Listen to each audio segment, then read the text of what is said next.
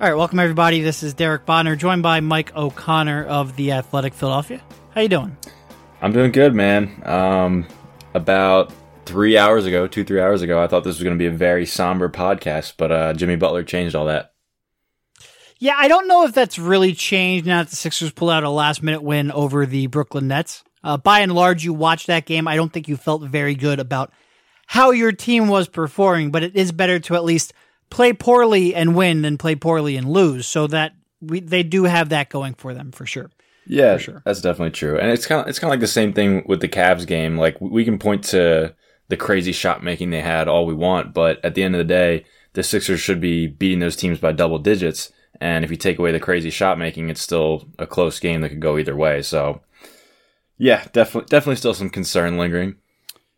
For sure. Um, a couple real quick housekeeping notes. Um, subscribe to the podcast, iTunes, SoundCloud, Stitcher, all the places you would find a podcast. Leave a rating or review if you can, especially on Apple Podcasts. That helps us out quite a bit. Preferably a good rating. Um, if it is a bad review, you can send that directly to Mike O'Con- O'Connor, m.o'connor at theathletic.com. Thank you. He will read each and every one of them. I promise you that. I actually don't know if he will, but I'll, I'll, I'll throw that out there. Um, check out the CLNS Media app. Uh, ourselves, B-Ball Breakdown, Real GM Radio, Sam Vecenie's The Game Theory podcast, a whole bunch more. Good app, good podcast. I like those guys over there quite a bit. I like the colleagues we have there as well. And I guess I should probably throw this out there as well. Check out theathletic.com where you can find our work over at theathletic.com slash Philly. All right, real quick before we get into the Markelle Fultz stuff, this episode of the podcast is sponsored by Action Heat, a Philadelphia based company with an amazing product, which we're thrilled to add as a sponsor. Action Heat makes the world's best battery heated clothing. Heat on demand at the touch of a button. Control your environment with Action Heat. Action Heat clothing is engineered to safely and efficiently deliver heat via heating panels similar to a heated car seat. They can reach temperatures of up to 135 degrees Fahrenheit and are powered by rechargeable 5 volt lithium ion batteries that can last up to 12 hours on each charge. Action Heat batteries can even be used to recharge your phone or other gadgets while you're wearing them. These gifts are perfect for any friend or family on your holiday shopping list, especially for anyone who works outdoors, skiers or snowboarders, or anyone who loves the outdoors but hates being cold. Action Heat clothing provides tasty warmth and comfort for your whole body, including heated jackets, socks, gloves, hats, and even undergarments like heated base layer shirts and long johns. You can stay warm and cozy from head to toe with Action Heat. Action Heat is available in men's and women's and has great new styles and models just released for the winter season. Make winter activities more enjoyable with a blast of warmth. Action Heat is a perfect solution to keep you toasty and warm, even in the most frigid winter weather. Action Heat provides heated products that fit everyone's budget, starting at just $39.99. I've recently purchased a set of wool heated socks, which includes two lithium polymer power packs, which can deliver heat for up to 8 hours, which I can't wait to try out during the upcoming snowboarding season. Join in on the fun. We've got a special deal for our listeners to save 20% off your entire order. Just go to actionheat.com slash Sixers to check out everything Action Heat has to offer. That's actionheat.com slash Sixers or use coupon code Sixers at checkout to save 20%. Stay toasty and warm while you enjoy your outdoor activities this winter with Action Heat, and we thank them for sponsoring this podcast. So, I guess we probably have to start this one off with Markelle Fultz, huh? Yeah, let's do it. All right. So, in a report on The Athletic, um, written by Sam Amick, Jared Weiss, contributions from myself, Shams Charania, um, David Aldridge, whole whole crew over there, and it really was a team effort. But the two main takeaways: first, that he is getting Markelle Fultz. That so I guess even backing up before then, Tuesday, um, the day after he was benched in the second half, really at the end of the first half, he was going to go back in a for a stint at the end of the first half. Brown ended up pulling him, pulling Fultz out, inserting T.J. McConnell instead. T.J. then played those backup minutes in the second half. The following day, a report came out from David Aldridge uh, also of the Athletic, also contributed to that report that we mentioned. But an initial report came out that Fultz would get a uh, he would not participate in team practices or games until he was able to see a specialist the following Monday uh, to get um, his shoulder looked at. So we then followed up with a report on Wednesday that not only was he getting his shoulder looked at, but that he was going to get his right wrist, his shooting wrist looked at as well. And that also included a, a note that he people around Fultz have said that Fultz would prefer a start with a new team. And so I guess we'll start off with those two main takeaways. There's also a whole lot more background information, including a little bit about the genesis of how some of these shot changes occurred and whether that contributed to the shoulder soreness, and also what led to the disintegration of the Markelle Fultz and Drew Hanlen relationship. That's all in there as well. But what's grabbing the, the headlines are those two that we just mentioned. So I guess we'll start off with the trade preference. And again, it was very key that it was worded that way. At no point did we ever say that Fultz has requested a trade. We did not report that he has gone to team management and requested a trade. We certainly haven't reported that he demanded a trade. But what was in there that people who have talked to Fultz have said that Fultz has expressed a preference to start fresh. So, you know, I think, you know, okay, so I guess when you write a report like that, I guess what I'll first say is we didn't come into this looking to write a report about Fultz trying to leave. Um, that's not at all what we were doing. You know, we were digging into what has gone into the breakdown in his shooting mechanics, specifically at the free throw line and the reversion of those free throws and that form and his complete unwillingness to take a game. I think before he was pulled out, he had gone, what, nine games without attempting a three pointer. We were digging into that. And in doing so, these conversations propped up. And I obviously can't tell you who we talked to who mentioned Fultz having said this or having expressed this this preference. But it's not like one person. It's not even two people. Like we this is well sourced. We do not write that lightly. It is not a trade demand. You know, I think I don't want to say it's similar to Furkan uh, Korkmaz, but an article comes out that Furkan, or a report comes out that Furkan Korkmaz would prefer a fresh start somewhere where he can get minutes. I don't think this is minutes based, although it'll be interesting to see how Fultz's minutes develop over time. Like now that Jimmy Butler's in here, now that the team is clearly on a, a path towards trying to contend this year, at least for a, a run to the the NBA championships, NBA finals, will Brett Brown become a little less like was basically last Monday a sign of things to come? And and do they become a little less willing to, you know, develop when they're trying to win now? That so minutes could come at play. But this gets a lot more headlines because he's Markelle Fultz, because he's been going through what he's been going through, and because you know the Sixers have so much invested in him. But I think all I'll say on that is, like I said, not necessarily what we were looking for when we went out to write the story. Not something we wrote lightly. Not something that came from talking to one person, and also not a trade demand. Like I, probably the most frequent question I'll be asked is, "Is this an untenable situation?" I don't think it necessarily is. Like I think there is clearly. I think Markelle likes his teammates. I think Markelle likes his coaching staff, and I think his teammates like him. Like I think there's res- common respect in all directions. And I think that's really important.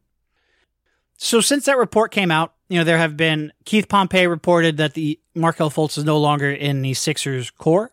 Uh, he's not considered a member of their core going forward. And I think Amico Hoops, and I haven't had a chance to look at, you know, what's kind of behind this, reported that the Sixers had talked to the Cavs about Markelle Fultz. Is, is, did you see this one? Yeah, I think that's I think that's correct. And like I said, I haven't, I, I pretty much saw the tweet. I haven't had a chance. So it looks like there might be some smoke there. And, okay, so I guess let's start off there. Do you think the Sixers should trade Markelle Fultz right now? Should they be shopping him at the moment? Um, yeah, they should be shopping him for sure, but I think that not much is going to come back. And I, th- I think that what's going to end up happening is you realize, like, okay, we could either dump the 2017 number one overall pick for an expiring salary, or we could wait an off season and hope that he isn't a distraction through the rest of this season or that big of a distraction through the rest of this season and just hope that his value uh, recuperates a little bit uh, next off season because you know I, I just think it's not very wise to punt on that potential uptick in value especially given that his value is probably at an all time low right now. Like, I don't think you'll get a valuable piece back for him. So why not just wait out, you know, through, like I said, through this offseason and hope that you can potentially get to a point where you get a decent player or pick back for him.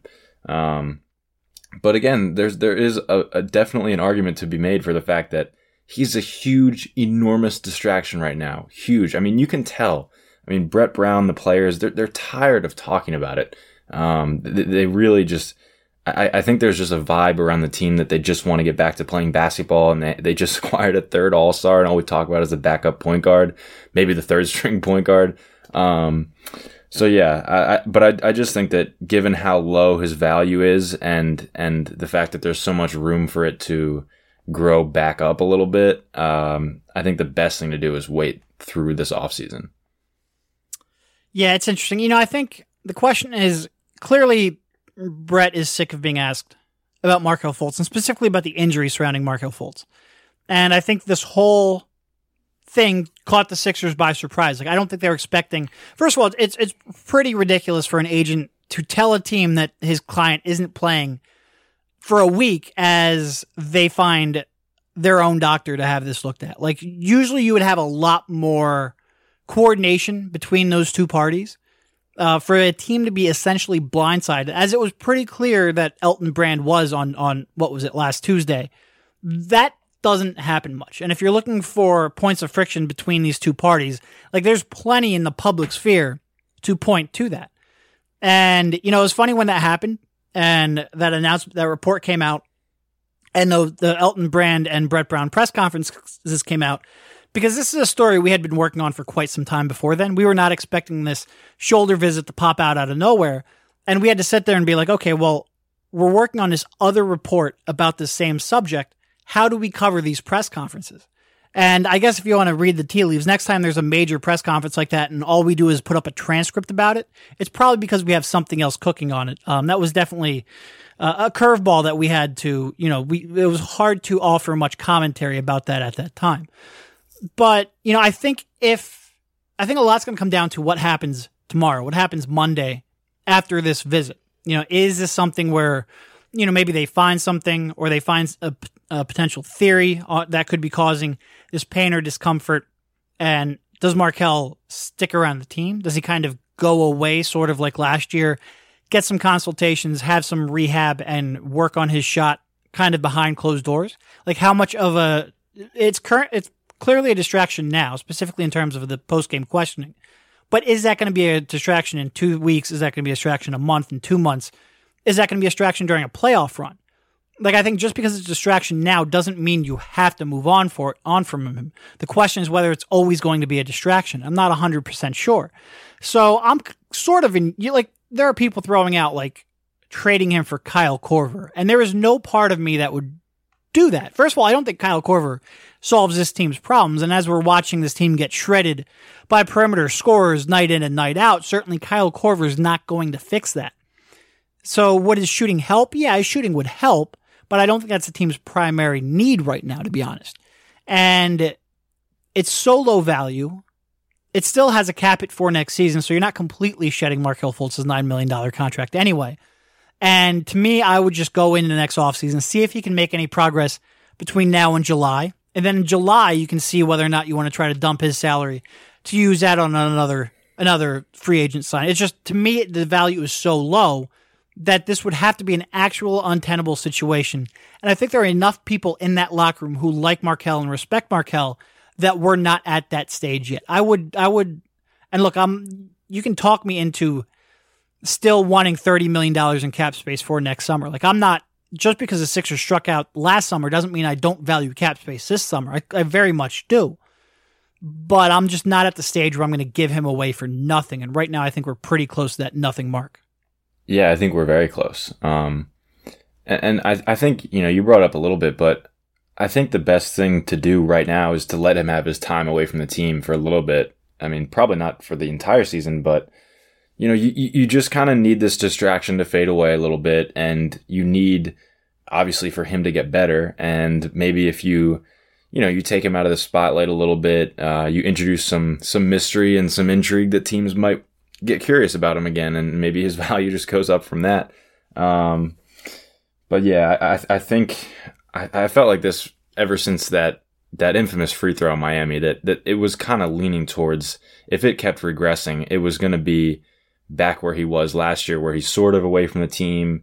You know, we see him shoot in front of the media a little bit, but it's all just one big mystery as to when he's going to play again. I, I sort of feel like that's where we're heading. Yeah. Yeah. And like I said, just to kind of wrap up the Markelle trade stuff, because I don't really want to entertain the topic of trading him too much because I think what the Sixers will get back is so minuscule that it's not worth it. Um, we'll see if, if, if, you know, if, if Markelle becomes a problem, and I don't know if he's a personality type to do that, but if he does, we can change change our stance on that. But right now, I think the um, respect between all parties is still strong enough. Maybe not between the team and and and and and the agent. Like I said, Raymond Brothers pulling this thing where last year, you know, he he comes out with a forceful. He can't even lift his arms over his shoulders. When the team very it kind of blindsided the team, and blindsiding the team again this year with taking him out of practices and games. I could see there being a fracture in the relationship there. But in the people that matter, in, in the player, the team, the coaches, I don't think it is. So I wouldn't, unless that becomes untenable, and I don't think it is. I wouldn't. We'll see. I mean, we'll we'll we'll we'll see. It's um, we will we will see how this develops. It, tomorrow should be very interesting, which makes perfect sense that we're recording a a, a podcast now. Um, all right, on to the other aspect of that report. You know, it is the chicken or the egg here is always going to be debated, and oh, I guess I guess one other thing I'll mention about the the, the trade aspect of that report. You know, Raymond Brothers came out with a very carefully crafted message that he did not request a trade for Markelle. Which again, if you go back and read our report, it didn't actually deny anything that we reported. Um, and then Brett Brown came out and denied the report. And one thing I'll say, when you write a report of that nature, you know there are going to be people who will you you know there will be deni- denials. These are public people working in a public industry, and there is a PR aspect to everyone involved in this, from player to team to coach to agent to trainer to everyone. Literally, everyone has a PR aspect to what they do. Um, everyone, to some degree, has to c- concern themselves with that. There's also relationships to manage. Public statements matter. Uh, we knew that there would be denials. Does people have constantly asked me, "Do you still stand by your report?" Yes, I do. That was well sourced enough. Otherwise, we wouldn't have put it in there. Otherwise, a whole bunch of reputable reporters wouldn't have attached their names to it. Yes, we expected denials. Yes, I still stand by the report. All right, moving on to the injury aspect to it. You know, one of the things that was pretty consistent in talking and, and doing the research leading up to this is that Markelle sometimes has discomfort in his wrist as well as in his shoulder. That has led to struggles gripping the ball. And I think probably more than anything, a lack of confidence in his ability to grip the ball. And there's a lot of uncertainty. You know, some days, from what we were told, it would feel fine. Some days it would be a bigger problem. And I think Markelle's camp, you know, it's not like he went to one shoulder specialist last fall and that was it. He's been going and seeing other specialists since. I think right now, more than anything, they're looking for answers. And I think this is something where, you know, I think we and I probably spent a long time looking for one cause. What's the one cause Markelle Fultz couldn't shoot? Was it a change shot? Was it a shoulder soreness? Was it now a wrist injury? Is it the, the quote unquote yips, a term I hate using, but is it confidence? And I think I'm at the point where I'm no longer looking for one cause and trying to see how all of these factors might play off of each other. And it's whatever is going on, whether it's mental, whether it's wrist, whether it's shoulder, whether it's combination. I just don't think that Markelle has ever felt fully confident in his shooting mechanics. And for whatever reason, that's gone back now over the past couple of weeks. Yeah. Um, the the whole thing, the, the one thing that really confuses me is just the timeline of all of it. I mean, I, I just don't understand why why Markelle came out uh, with the, like the Players Tribune video right before training camp and said, you know, I, I have got a chance to talk to all these doctors and I'm 100% healthy and I'm all good. I mean, obviously that can change and, and an injury can come back, and especially if it's of the psychosomatic nature, like those things can just sort of pop up. Um, but the, the whole, I, I, it's just like, even if it is that, even if it is the psychosomatic thing, like why wouldn't Markelle want that sort of information out there? Um, why would he be sort of ducking one way or the other that it's it's this or it's that, it's scapular issue, all this stuff? Like we're not going to be able to fully understand this in, in, terms of like the public until Markelle actually gives one answer and sticks to it, um, and that hasn't been the case. Uh, so, like you said, like w- we're all still left wondering what this is, whether it's multiple things. Um, and uh, and as always, we are left with absolutely no idea as to what it will turn into moving forward. Yeah, I mean, it really is. Like I said, there is no doubt a mental, a confidence component to what he's going through. I do believe at some point there was something physical as well. I don't know how much, you know, if you ask me right now, is it 90% mental, 10% physical? Is it 50 50?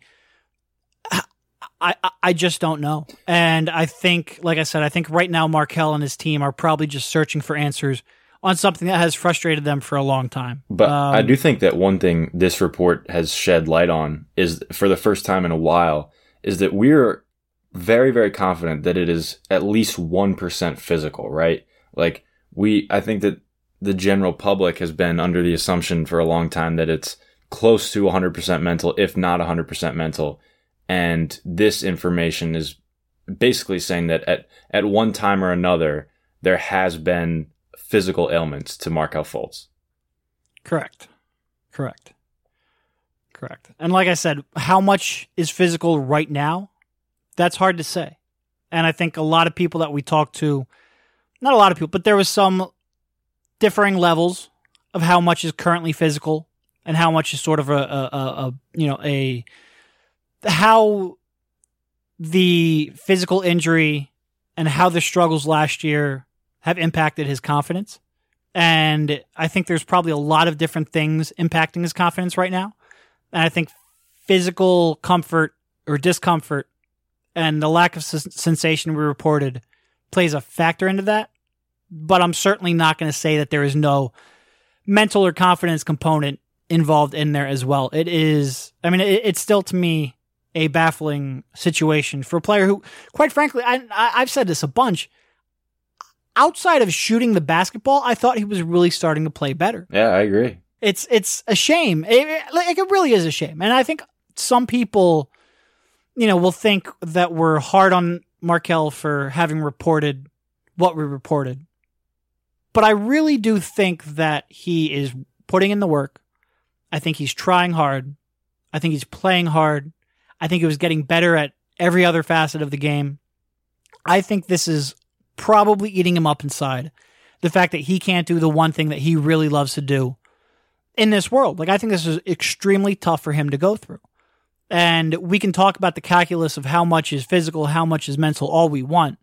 At the end of the day, I do feel bad for him. Like I think it, it, it is whatever he is is fighting, whatever demons he's fighting is really taking away. I think the love of the one thing that he truly wants in this world. And I think he does want to be a great basketball player.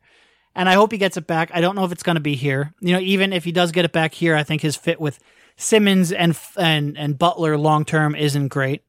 So maybe he he does need a fresh start and he can get that confidence back and he can get that jumper back. Maybe if there is some kind of damage that hasn't been detected yet, that he can get that rectified or get that addressed and figure out a way to, if not fix that, then at least mitigate against that. I, I, I hope whatever he needs, he gets it. Um, because this is a, I mean, it, has got to be brutal for the kid. I do, it, it, I have no doubt about that.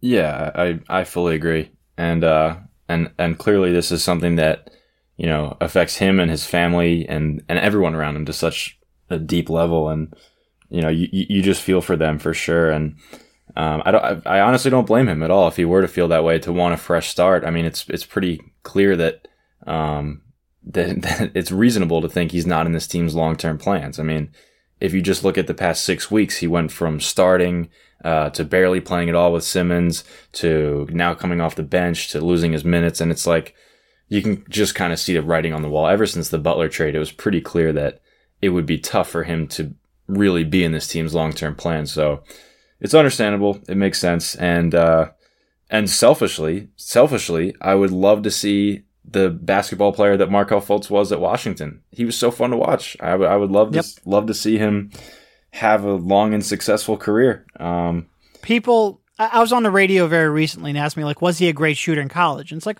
well he never had picture perfect form. like you were never going to look at him and say that's how you should shoot a basketball you know here kid go go imitate that but what he did is he made tough shots and he had the confidence to take any shot on the court and I think the radio host kind of thought I was crazy because you don't see that player right now. There's there's that confident basketball player just isn't there. I would love to see that basketball player come back because, like you said, he was he was great to watch.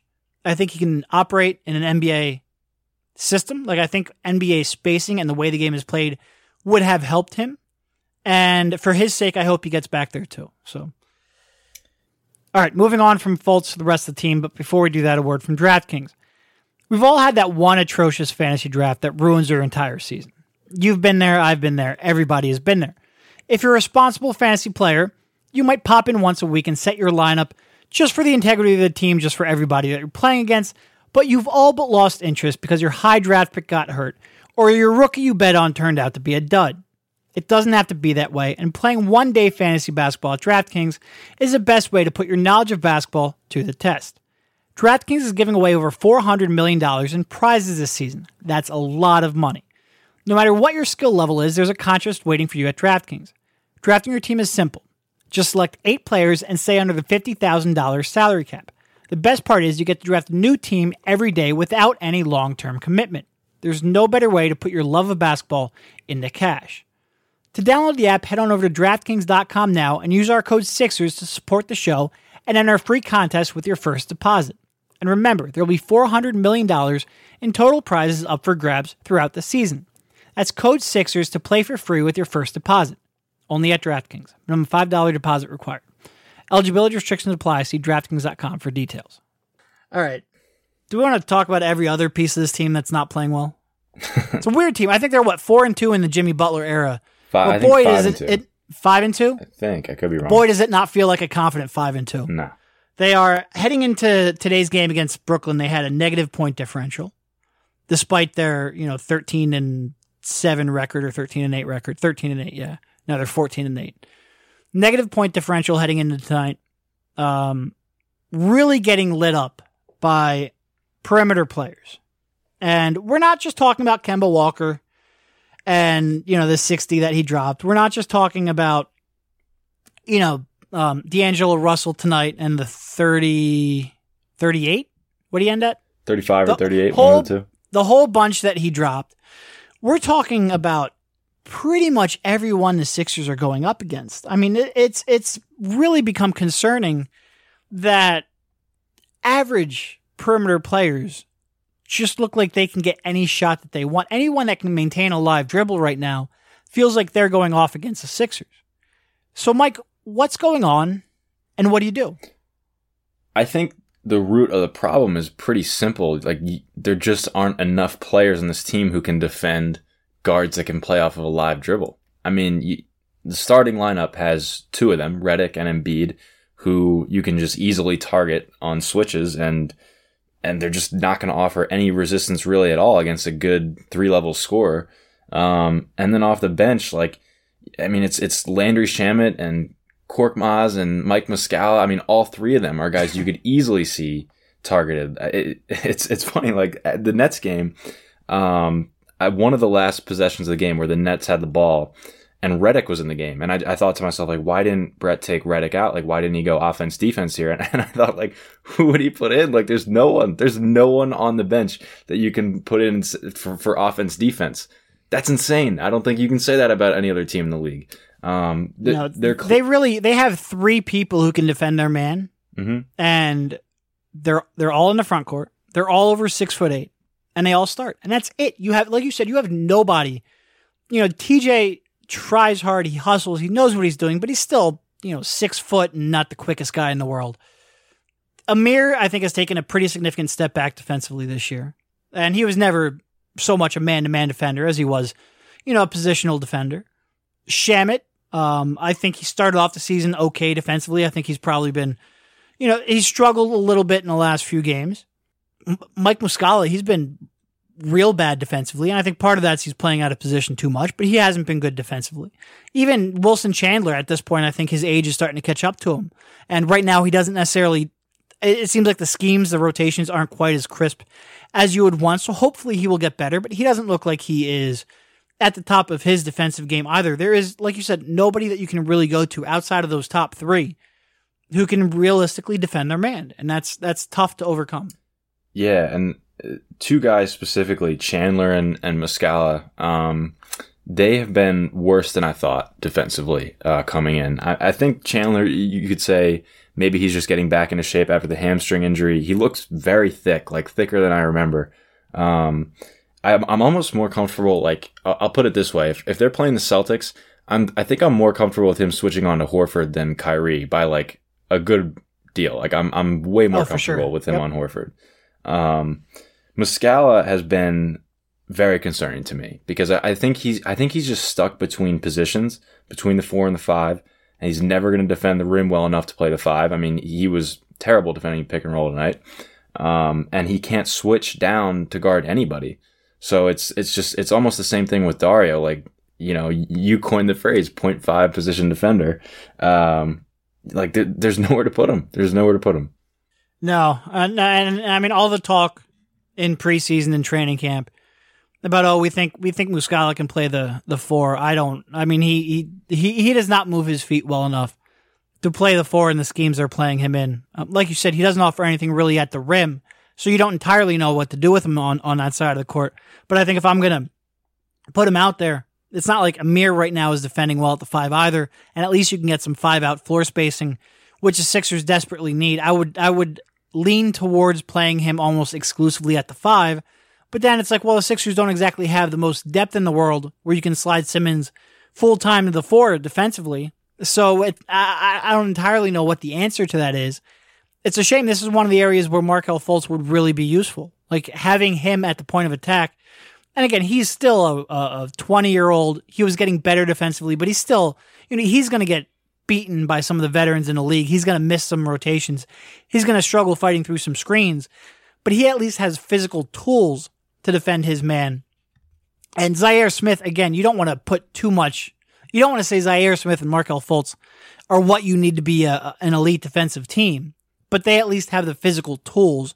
So it'd be great if they can ever develop and get to where they hope they can be because right now the Sixers just don't have anyone on the perimeter who can fight through that screen, who can move their feet well enough to stop penetration. Nobody right now can guard their man, and it's it's certainly concerning. Yeah, and and, and by the way, the same thing shows up a little bit on offense, and I think it's been hidden a little bit by Butler, but you do have to worry that they lack guys who um, guys who can operate off of a live dribble. Like the Nets have three of those guys, um, Dinwiddie, Russell, uh, and I guess I guess I'm thinking of Caris LeVert, but at least two of them that played tonight. And the Sixers really only have one in the half court in Butler. And you think about the type of players that the Sixers are bringing in. I mean, obviously Shamet has been great, and you know we don't know what we'll see from Zhaire Smith, but they're they're not that type of player.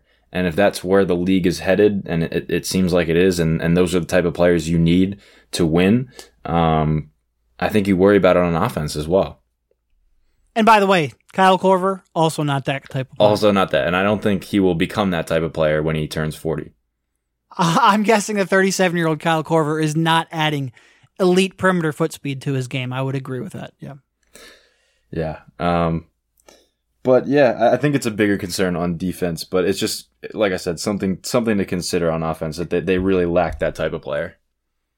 Yeah, and I mean it, it is so I guess in terms of their scheme, you know, I think JJ Redick has really been targeted lately. How do you, in terms of what they switch, what they fight through, what they go under, how do you think they're doing and what would you change up? I think the only thing you really can do is blitz a little bit more often, but you don't you don't want to be like you don't want to be the Cavs from the past 4 years and just blitz everything because you'll just get torched.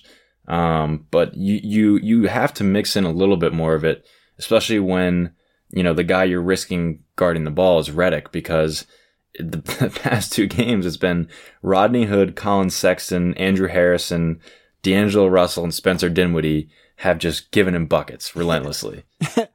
Not so. Jrue Holiday with 30, yep. E'Twaun Moore with 30, Spencer Dinwiddie 31, D'Angelo Russell 38, Rodney Hood 25, and Collin Sexton 23. Not and not a good list. Not a good list. No, this isn't Kemba Walker dropping 60 here. This is Right. this is if if you're getting beat by, you know, Rodney Hood and Collin Sexton, whew, uh, I mean you're you're you're struggling. You're struggling. Yeah, and and you know, like I said, I, I don't think there's too much you can do. Like you just kind of have to hope that Redick can tread water. Like you, you mix in a couple blitzes, you you maybe have him hedge more more often.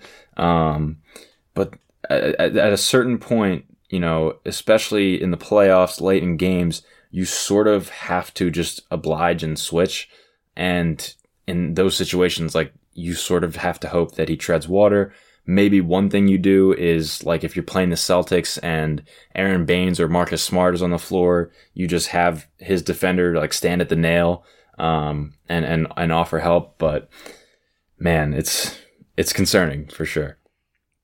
What would you say about Joel's pick and roll defense?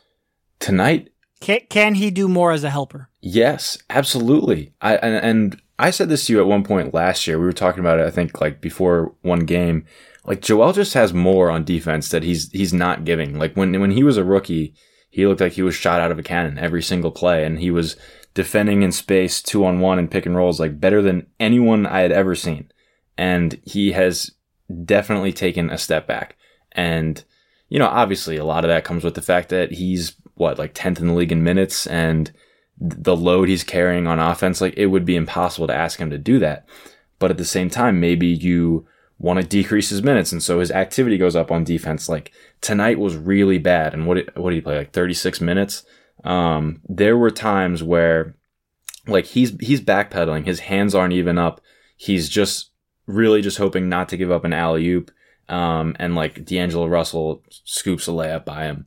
Um, it, it has definitely taken a step back. Granted, I, I'm, I'm not trying to overreact to one night. I think he's been very good overall, but I, I, I worry about it. I mean, that's the, the league is, is kind of at a place where the, every team's lead ball handler is so dynamic that even the best big men defending in space are having trouble. Like I'm sure you've seen the Jazz with Gobert on the floor struggling. So it's tough. I, I, I think Joel can do more, but I also think it's, it's an issue for sure. Yeah, and I mean, look, he's he's at the point the season where he's almost quite literally putting up Hakeem Olajuwon numbers. I mean, if you go compare them right now, it's it's silly how close some of those numbers are. So you give him some slack that he doesn't have quite the same energy that he had on the defensive side of the court as a rookie when he was playing 25 minutes a night and, and missing every other game. And, you know, I think I went back and looked at it and through this point of the season, I think he had played like 13 out of his first 20 games. And it's not like he was nursing an injury. That was just how cautious they were with him. And now he's playing game in, game out every night, 35 plus minutes per game. Uh, I think, I think he was actually second in the league in minutes heading into tonight's game and first in the league in games played total minutes, not minutes per game. He is playing a ton. He has an insane workload offensively. He's still an elite defensive player, but there are times where he looks like he takes pick and rolls off and where he drops back. And not only is he dropped back and not contesting the shot, but he's also not really ready to defend against the driver either. Like he's flat footed more than he was at other times. And it just seems like he could he could be closer to the shooter and still be able to recover back if need be. It it just it, it I don't know how you do that. Like you said, it would be great if they had a legit backup center who could really limit his minutes where they weren't getting run off the court every time he sits down and maybe he could be a little more fresh. It would be great to get him a night off. And you thought maybe with the Nets, this could be a night. Brett talked in no specific terms about hopefully getting him some rest time at some point, but I'm not sure how agreeable Joel is going to be to that. Like, I think right now he's at the point where he believes he should play every night if he's healthy. So, could he be tired? Yeah. And I think by and large, we haven't seen as many overt signs of being winded as we have in previous years. And maybe part of that is, you know, I'm sure a big part of that is improved conditioning and having a summer to work on it. I think a huge part of that is. But part of that could also be that he's picking his spots maybe a little bit better. And this is a trade off of that. Part of that's probably because we don't have all that many, you know, perimeter defenders who are real good at fighting through screens. That's and I think yeah. that's one thing you lost in Covington. He would get through those screens. And Jimmy Butler, I think, is good at that too. Um, I think maybe Butler tries to dissuade switches maybe more than he should. Like he seems like he wants to stick on his man as much as he can, and I think that's given up some open shots because of that. But it is it is like you said, this is a league wide problem that teams are looking to solve. And the Sixers right now just don't have an optimal solution for it. They don't. And you know, you brought up the backup center. That was, uh, that's a great point. Like, it would really help things to have, um, God, even like Dewayne Dedmon, anyone, just to come in and um, be able to be disruptive on defense and defend pick and rolls well. Because right now, when Amir plays, they, they bleed points on defense, and he doesn't add any sort of dynamic on offense. Like, he's not a rim roller. He's not going to get you a bucket on the low block. Like, Hey, he had like four really good dunks to start the season. Like True. like real good dives to the rim, putbacks. And I'm saying that kidding, but it just came out of nowhere. It was like, holy shit, that's Amir Johnson. Yeah. Um, what's it called? Yeah, but he, hey, he has also hit like five three pointers this year, so so kudos for that. Um, That is, I think that's still more than Simmons, TJ, and Fultz combined. yeah, I was th- I was thinking about that the other day. How weird is it on this basketball team that there are three point guards and all three of them have to stand in the dunker spot when they're off the ball? I know. Like they're they're and TJ in the dunker spot is just freaking hysterical. It's Like talk about a waste of space. Yeah. Yeah. Yeah, I- At least stand in the corner. I, like he'll he'll shoot it when he has time to check the wind. Like at least take a chance that he'll have that much time. Um, but anyway, yeah, we're what we're talking. You can throw out second spectrum and use sundials for TJ's shot. yeah, exactly. Um, but yeah, backup centers. I mean, even like I, I I wrote about it a little bit when they traded for Muscala, but I I just like Ersan is a better defender than Muscala. Like he just. I don't even know why they're, they're like the same size, but I feel like Ersan is so much bigger and protects the rim so so much better. I I don't know why. Maybe it's just it just intelligence. I really don't I really don't know. But um, yeah, yeah, they, they definitely need that that backup center. Um, it, it's definitely becoming a problem. All right, one quick word from our final sponsor, Robinhood. Robinhood is an investing app that lets you buy and sell stocks, options, cryptocurrencies, and ETFs, and all commission free. Robinhood strives to make financial services for everyone a non intimidating way for stock market newcomers to invest for the first time and with true confidence, with a simple, intuitive, and clear design with data presented in an easy to digest manner. Having used a number of different trading platforms in the past, the part that blew me away with Robinhood was the design of their app. Data can be overwhelming, and data presentation is key to making informed decisions. And Robinhood does this better than any app I've previously tried. Robinhood's web platform also lets you view stock collections, so you can zoom in on the most popular stocks or search in sectors like entertainment, social media, or the like. With Robinhood, you learn by doing, as you can discover new stocks and track favorite companies with your personalized newsfeed and create custom notifications for price movements so you never miss the right moment to invest. Best of all, while other brokerages can charge up to $10 for every trade, Robinhood doesn't charge commission fees at all. Trade stocks and keep all of your profits. Robinhood is giving listeners a free stock like Apple, Ford, or Sprint to help build your portfolio. Sign up at sixers.robinhood.com. That's sixers.robinhood.com. All right, final segment. Um, Jimmy Butler, his play, his fit. What are your thoughts? They need to get him the ball more. I'm I'm really just amazed at how long it's taking them to figure out a way to incorporate his pick and rolls. Like the one that really stood out, I, I thought they would start turning a corner last week. Um, but the Phoenix game last Monday, it really stood out. I think he only took like 12 shots or something. And I could count on one hand the number of pick and rolls they ran against a front court of DeAndre Ayton and Richaun Holmes. And I'm like, Yeah, you put that dude in space and you can you you can make stuff happen. for Yeah. sure. yeah. And, Either one of those dudes. Yeah. and you just look at how often Jimmy is stuck in the corner. And, you know, every time, every time Ben Simmons posts up, granted it's been better lately. Um, especially at the end of games though, I'm like, when I see him post up at the end of games, I'm like, we've seen this movie a thousand times and you have one of the 12 best scorers in the league standing in the corner. Like, I, I'm, I'm just sort of bewildered. I, I was, I was, amazed by it on, on even the first night. Like, why is Jimmy not getting more opportunities to handle the ball? Um, yeah, I, I think if you look at his stats right now, he's taking the, the lowest uh, field goal attempts since I think five years ago. Um, I know it takes time. I, am not trying to just berate Brett Brown here, but uh, you know, I, I, know it's difficult to adjust your your style, your scheme, your playbook, and everything. But I really thought it would be coming along quicker. Yeah, and tonight tonight against the Nets was better, especially in the second half. He shot 11 for 20 for his 34 points. Um, five for six from three, which was nice to see. Before that, he was averaging just 12.6 field goal attempts per game. And like you said, you know, I think one of the interesting things I just ran across, he has spent almost every minute he's been in the Sixer uniform on the court with Ben Simmons. And I think part of that, you know, I think they want to stagger, you know, Simmons and Butler and Redick and Embiid as much as they can.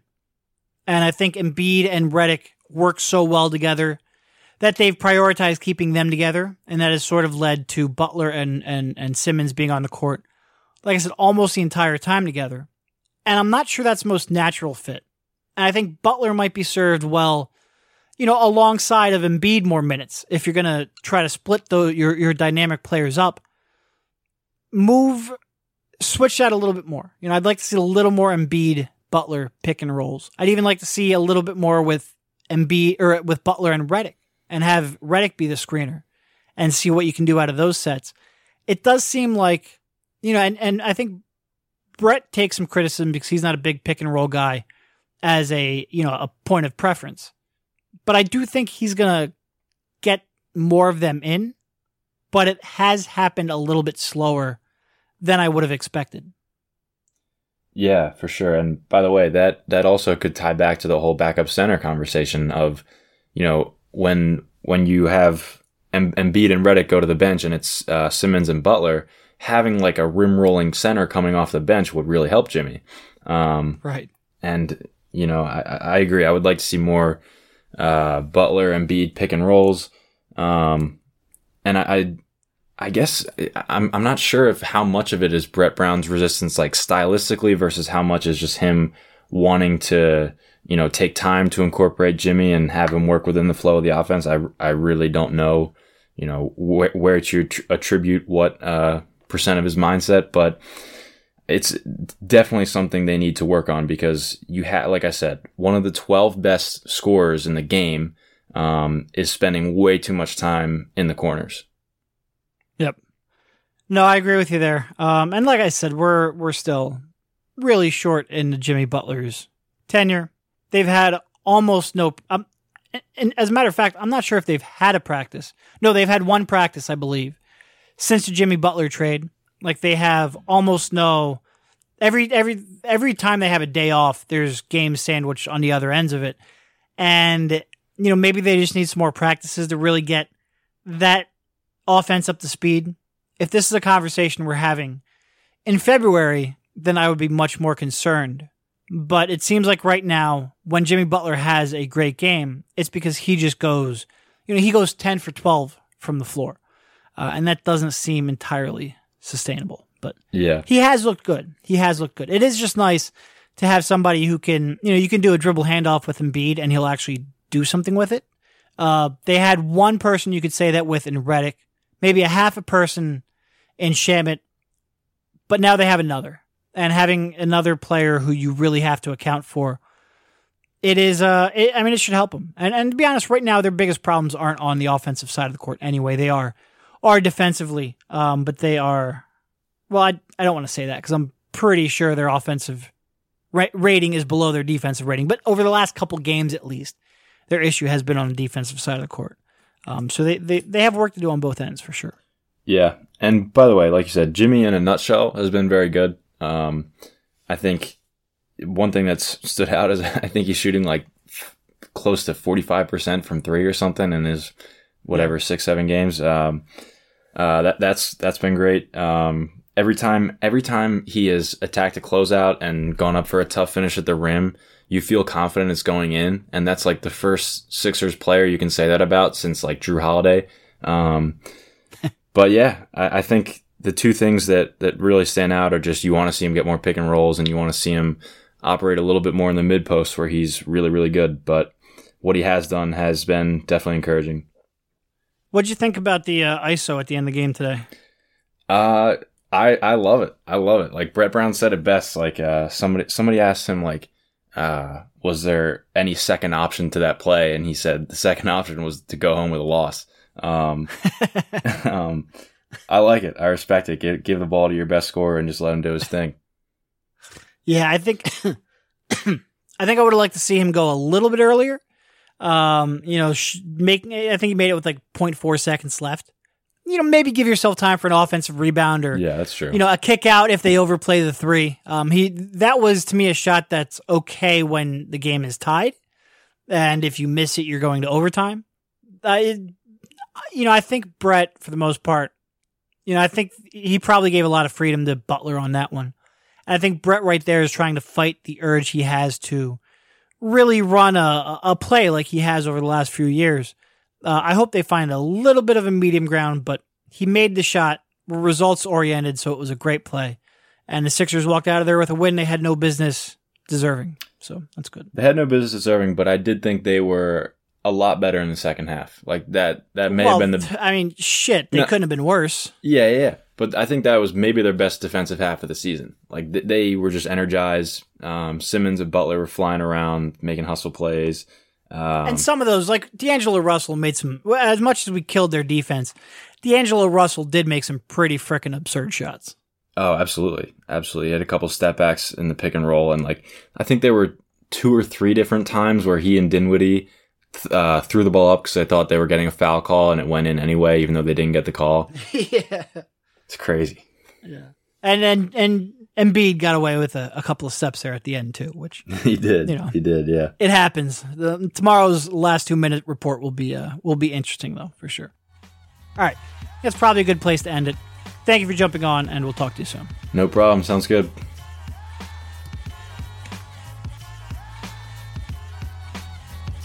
It ain't hard to tell. I excel, then prevail. The mic is contacted, I attract clientele. My mic check is life or death, breathing the sniper's breath. I exhale the yellow smoke of Buddha through righteous steps.